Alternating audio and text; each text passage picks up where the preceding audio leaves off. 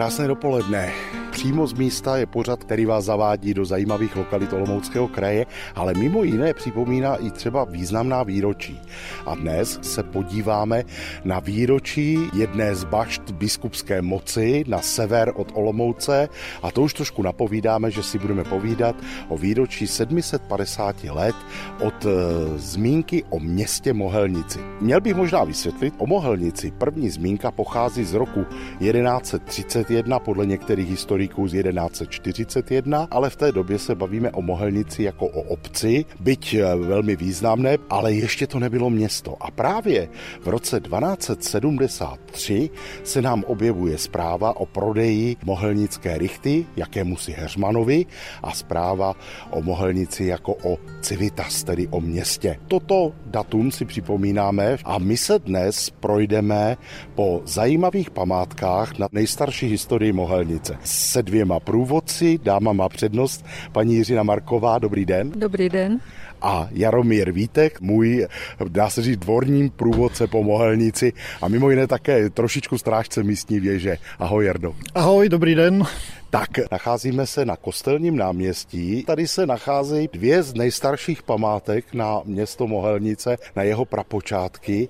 A to je zdejší muzeum, pravděpodobně biskupský dům v těch nejstarších dobách a samozřejmě kostel svatého Tomáše Beketa. My se vypravíme do těch nejstarších dob. Paní Marko, a vy jste říkala, že vlastně Mohelnice je ještě mnohem, mnohem starší, aspoň teda podle archeologických nálezů tady žili lidé už prakticky v pravěku. Ano, byly nalezeny při vykopávkách známky, že tady bylo osídlení už před sedmi tisíci lety. Pracovití zaměstnanci úklidu města nás zahnali z rušného kostelního náměstí do ticha kostela svatého Tomáše Beketa. Paní Jiřina Marková se historií kostela zabývá, kdy se poprvé zmiňuje. A on vlastně tehdy ještě byl zasvěcen někomu jinému. Tak jednalo se o rok 1247, kdy se objevila první zmínka o kostele, který byl zasvěcen paně Marii. Kostel svatého Tomáše Beketa v současné době má tři takové hlavní části.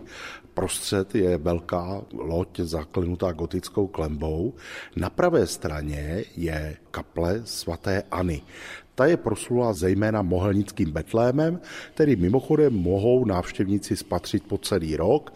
Na levé straně kostela se nachází současná kaple svatého kříže, která je podle historiků tím prapůvodním kostelem na nebevzetí Pany Marie, který zde stával už v tom 13. století.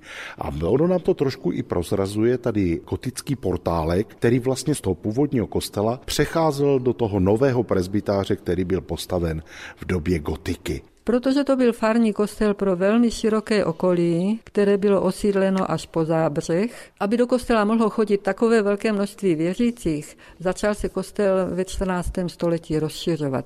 Začalo se stavět od prezbytáře, který se zaklenul nádhernými gotickými klenbami. Bohužel husické války tady tento vývoj přerušily. Roku 1424, když stáhli husité přes Moravu, napadli mohelníci, Němci pobili obránce, zatlačili je až ke kostelu, ve kterém našlo útočiště spousta žen, dětí i ostatních, kteří tady hledali azyl. Kostel vypálili a z této rány se dlouho město vzpamatovávalo. Říká se, že tehdy tady zahynulo na 700 lidí, je to tak?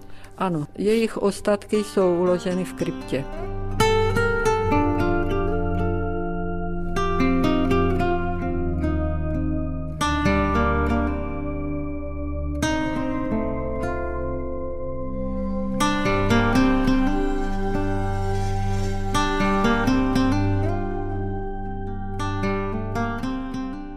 Kostel se rozšiřoval potom dále hlavní lodí, která byla zaklenuta opět gotickými nádhernými klenbami. Pak se přistavovalo v těch jednotlivých dobách. Tahle část vznikala právě po těch husických válkách. Ještě předtím byla postavena i nějaká věž, nevíme jaká, ale vlastně tady potom jednotlivé slohy, které procházely přes Mohelnici, se nám tady projevovaly. Máme tady baroko, nádherná barokní kazatelna, barokní varhany, byť ten nástroj jste říkala, že je novodobý. Nástroj je z roku 1933, nahradil původní nástroj z roku 1733. 200 let varhany sloužily, ale byly neustále opravovány, tak potom bylo přistoupeno k zakoupení nových varhan, které byly umístěny do nádherné vyřezávané barokní skříně. Vy jste ale říkala, že se ještě trošku vrátíme do toho 16. století, které na rozdíl od toho 15. bylo docela poklidné. Máme tady jednu takovou stopu, která patří k nejstarším památkám kostela a to je tady ten fragment té fresky a vlastně, a to nejsou prý náhrobní desky, co tady kouká ze zdi.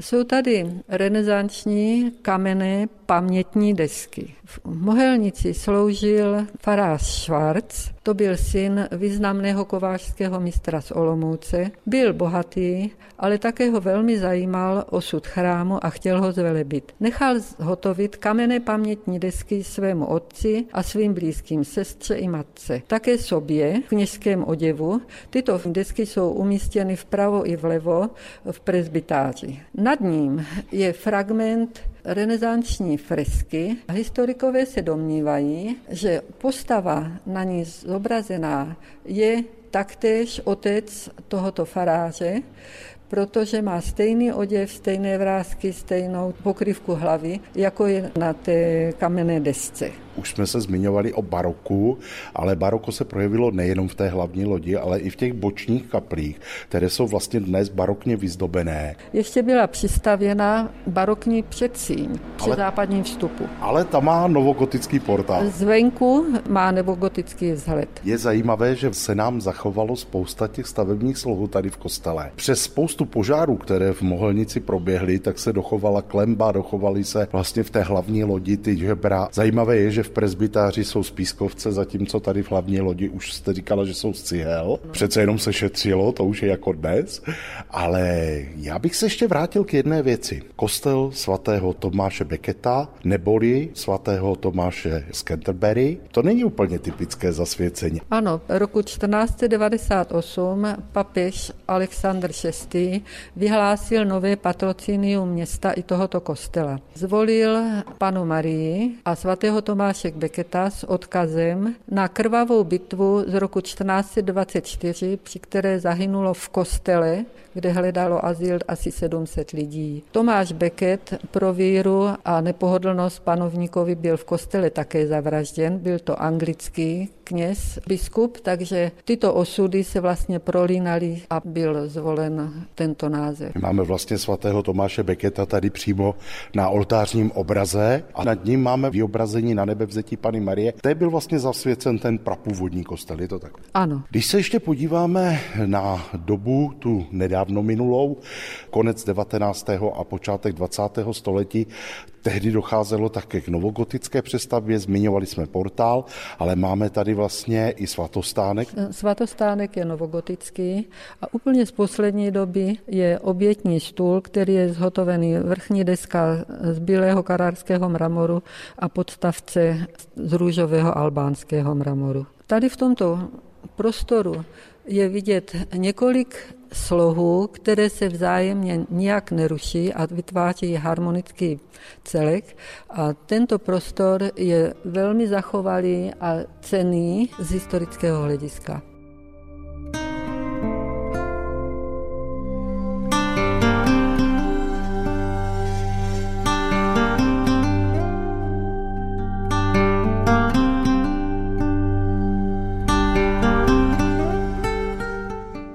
Jaromír Vítek, můj druhý dnešní průvodce, tady zatím pozorně poslouchal, ale já jsem chtěl, abys nás vlastně provedl další částí kostela. A to je zdejší Mohelnická věž. Tuším, že je vysoká 70 metrů, což je docela hodně. A vypadá, že je nedílnou součástí chrámu, ale ty jsi mě vyvedl už kdysi z omilu, že to byla vždycky věž městská. Je to městská věž, byla stavěná na poput Konráda I. olomouckého biskupa, který požádal krále Jana z Lucemburku o postavení ochrany věže. Byla to taková hláska, kde strážní stál nahoře někde a když někde hořelo nebo nepřítel příkladně, jo, tak vystačili nějaký prapor a zatroubili a lidi věděli, kam k těm hradbám mají běžet, kde se co děje. Ta původní věž byla postavená tak, že měla takovou plochou nízkou střechu a vzhledem k tomu, že kostela už se nedělala věž, tak se jediný, co je církevní v té věži, jsou tři zvony. Byly první zvony roku 1500, během válek a během požáru zhořeli, zlikvidovali se, rozstavili, museli se nahradit novými. Tyto zvony, které tady jsou, tak jsou z roku 92 od rodiny Dietrichů. Ještě abych se vrátil k té historii.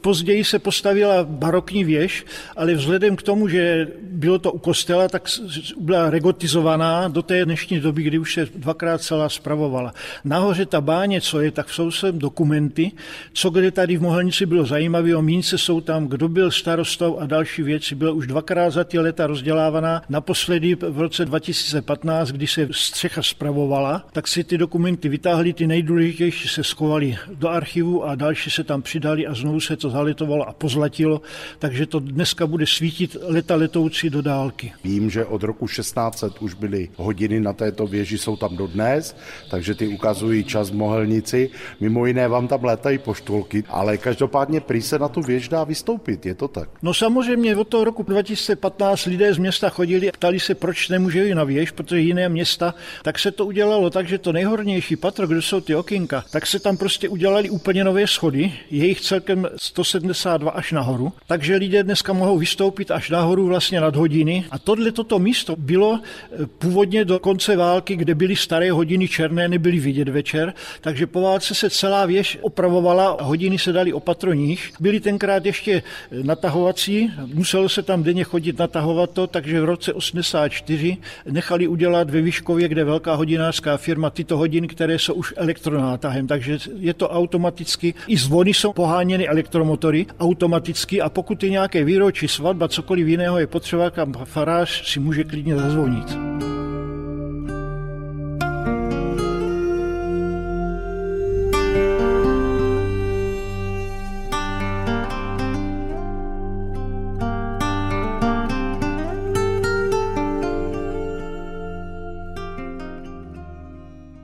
Posloucháte přímo z místa Českého rozhlasu Olomouc. Dnes vás zavádíme na procházku po zajímavých památkách na nejstarší historii města Mohelnice. Opustili jsme kostel svatého Tomáše Beketa, ale jenom kousek, protože stojíme na kostelním náměstí a málo kdo by tušil, že vlastně tady se nacházíme na hřbitově. Před pár lety tady došlo k velkému archeologickému průzkumu, dělala se nová dlažba, našlo se tady spousta kostí a Jardo, ty říkal, že tady ale do dneška vlastně máme e, dokonce několik náhrobních kamenů a to tady v té dlažbě u kostela. A to dokonce z doby, kdy už tady ale hřbitov nebyl. Je to zajímavé, když se kopalo celý to náměstí tady, pracovníci našli hřbitovní zeď, podzemí vlastně základy, tak celý to náměstíčko překopali a našli v trávě náhrobky, které by tady vlastně neměly být. Netušíme, proč se sem dostali. Našli tady velice zajímavé hroby. Všechny hroby byly osazeny kostrami, takže když se ten hřbitov 1607 rušil tady, tak oni pravděpodobně odvezli náhrobky, zrušili zdi a jinak ta nezasahovali. Byli tady vidět bohatí lidé, že měli nějaké ozdoby, nebylo to samozřejmě zlato, ale nějaký bronz, nějaké kameny.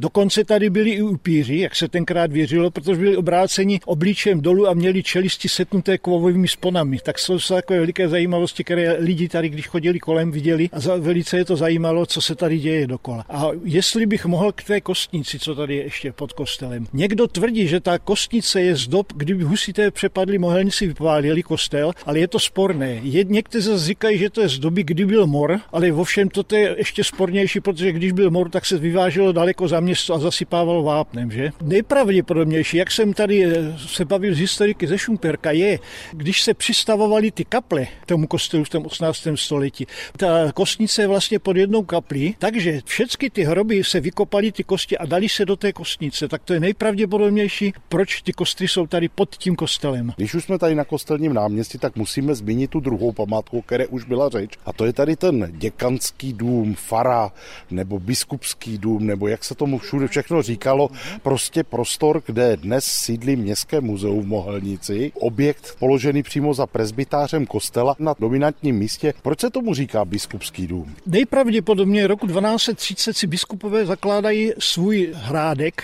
Byl to tady takový ostroh, dnes to tady vypadá jinak. Podle archeologických nálezů od toho kostela ta půda šla dolů. Dnešní ta budova, co stojí tady, ta muzeum, ta je mnohem mladší. Ta zadní část skle sklepy, to všechno byl biskupský hrádek. Je pravda, že někteří historikové tvrdí, že biskupský hrádek byl v hradební 17, kde se narodil Antonín Brus. Právě třeba Drahomír Polák, šumperský historik, říká, že vlastně ten hrádek přímo u hradeb byl zajímavý tím, že Třebovská ulice, tak jak dnes vede, se mu vlastně vyhýbala. A že to je důkaz toho, že ten hrádek stál ještě dávno předtím, než se zakládalo Mohelnické náměstí. A že vlastně proto ta Třebovská vede tam, kde vede. A také, jak zmiňoval, že vlastně tady se dělal geofyzikální průzkum, který nám eh, potvrzoval, že vlastně kostel stál na ostrohu, stejně tak jako objekty toho dnešního muzea, tak ale úplně stejně tak na té Třebovské ulici stávalo jakási vyvýšenina, na které klidně ten hrádek mohl stát. I Mohelnice má svá tajemství, která asi těžko budeme odhalovat. Tím se dostáváme k tomu, k čemu jsem se zmínil, a to je vlastně vznik města Mohelnice. V roce 1267 Bruno ze Schaemburku, olomoucký biskup, velmi významná osobnost, sepisoval testament a v tomto testamentu ještě uvádí Mohelnici bez přídomku město. Už v tom roce 1273, když prodává Richtu v Mohelnici Richtáři Hermanovi, tak už uvádí tedy Mohelnici jako město. A právě se říká, že Richtář Heřman stál za založením města Mohelnice a za vytýčením těch prostor, které známe. Jestliže připustíme, že kostel už stával v té době, tak vlastně založil to náměstí, na které ústily čtyři cesty, jedna od Loštic, jedna od Moravské Třebové dnešní, jedna vedoucí od Moravičán a jedna vedoucí vlastně eh, tady přes eh, bránu dolní, dá se říct od Mírova, protože se říkalo, že to je Mírovská brána. No a my se teď vypravíme vlastně na to hlavní náměstí a o té nejstarší historii města si budeme povídat.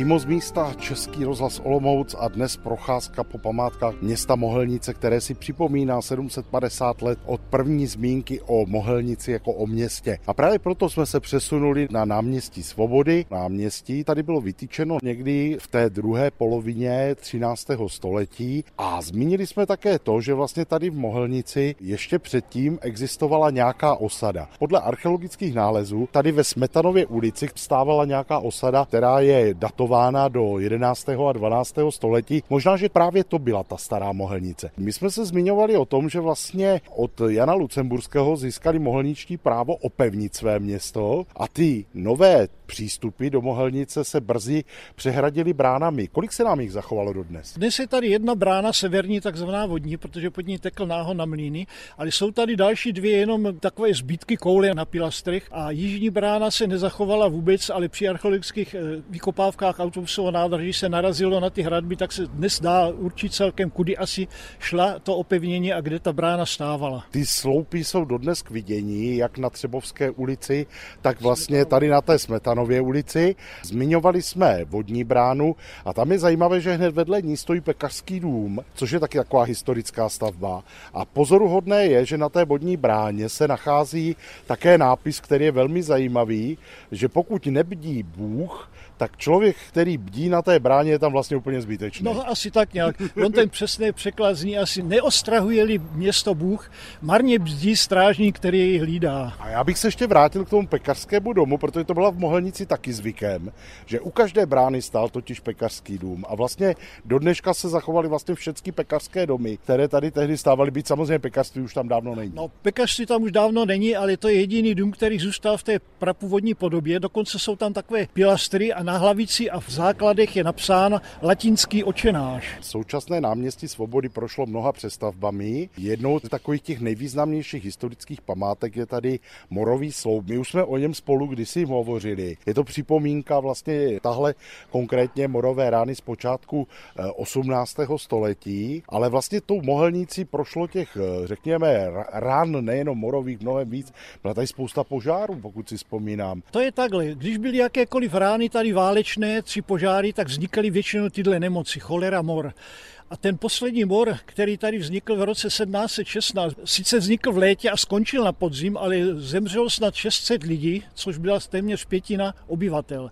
Proto město rozhodlo, že zachová prostě památku nějakou, tak nechali od Jana Strumera postavit tenhle morový sloup, kde v té spodní části je taková jeskinka a tam leží dívka jménem Rozálie. A kromě toho tady tedy najdeme i další patrony moru na té balustrádě, takže e, to je i taková docela zajímavá věc a samozřejmě nahoře Pana Marie jako ochránkyně města. My se teď vypravíme k dalším památkám. Já bych možná měl říct, že kdybychom si chtěli projít úplně všechny památky Mohelnice, tak tenhle pořad bude trvat minimálně takových pět hodin. Ale my se vypravíme ještě k jedné k významné památce a to je kostel svatého Stanislava a připomeneme si také osobnosti arcibiskupů pražských, kteří pocházeli z města Mohelnice. Na závěr bych jen chtěl říct, že v půlce září tady budou oslavy tohoto výročí a já jako průvodce města bych vám mohl ukázat další zajímavosti podrobněji. Pokud máte zájem, přijďte a uvidíte.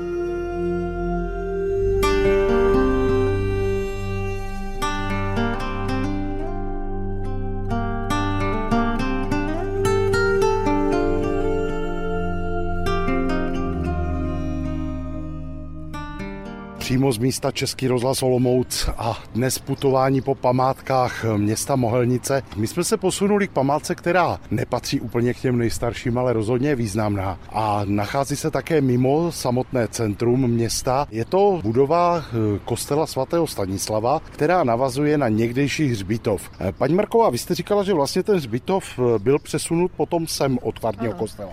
Ano, konec 16. století městská rada rozhodla, že se přeloží stávající hřbitov. Byl zvolen pozemek daleko za hradbami města. Byl obehnán zdí, bylo ponecháno místo pro vstupní bránu, ta se zachovala do dnešních dob. Jsou tam nad ní nápisy. Na horní části hranice mezi časem a věčností.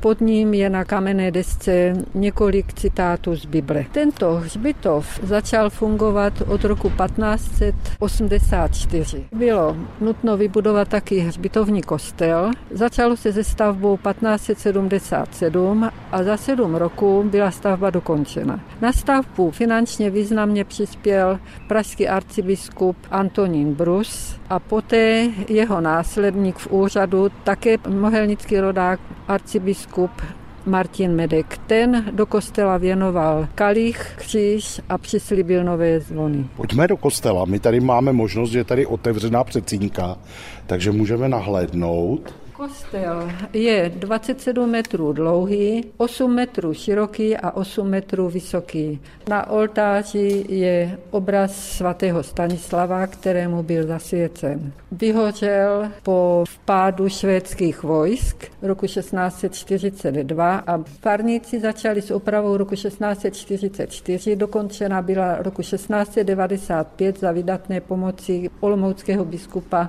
Karla II. z Lichtensteina. Jeho jehož znak byl zavěšen jako klenot tady tohoto chrámu nad vstup. A on má takový zajímavý příběh. 220 let tento znak přežil veškeré katastrofy, které kostel potkali, až do roku 1992, kdy byl zcizen. Po deseti letech šťastnou náhodou byl objeven na mohelnické skládce velmi poničený. Po roční pečlivé restaurátorské práci byl znova vysvěcen a zavěšen dovnitř kostela na zeď pod kruchtou. Hřbitov tady fungoval do roku 1940, kdy městská rada opět hřbitov přeložila a pohřbívá se až do dnešních dnů na vzdáleném hřbitově směrem na Moravičany, kde je i obřadní síň. Popřejeme město, aby se ve zdraví dožilo nejenom dalších 750 let, ale ještě mnohem a mnohem déle, protože zatímco jejich obyvatele odcházejí na různé hřbitovy, tak eh, města zůstávají věčná. Pozvěme také návštěvníky do Mohelnice, protože není to jenom samotné město, ale je to i krásné okolí. Děkuji mým dnešním průvodcům, paní Jiřině Markové a Jaromíru Vítkovi. Naschledanou. Naschledanou, ahoj. A dnešní pořád si můžete poslechnout, pokud jste ho nestihli, celý i ze záznamu na audioarchivu Českého rozhlasu Olomouc. Z Mohelnice Mirek Kobza, Český rozhlas.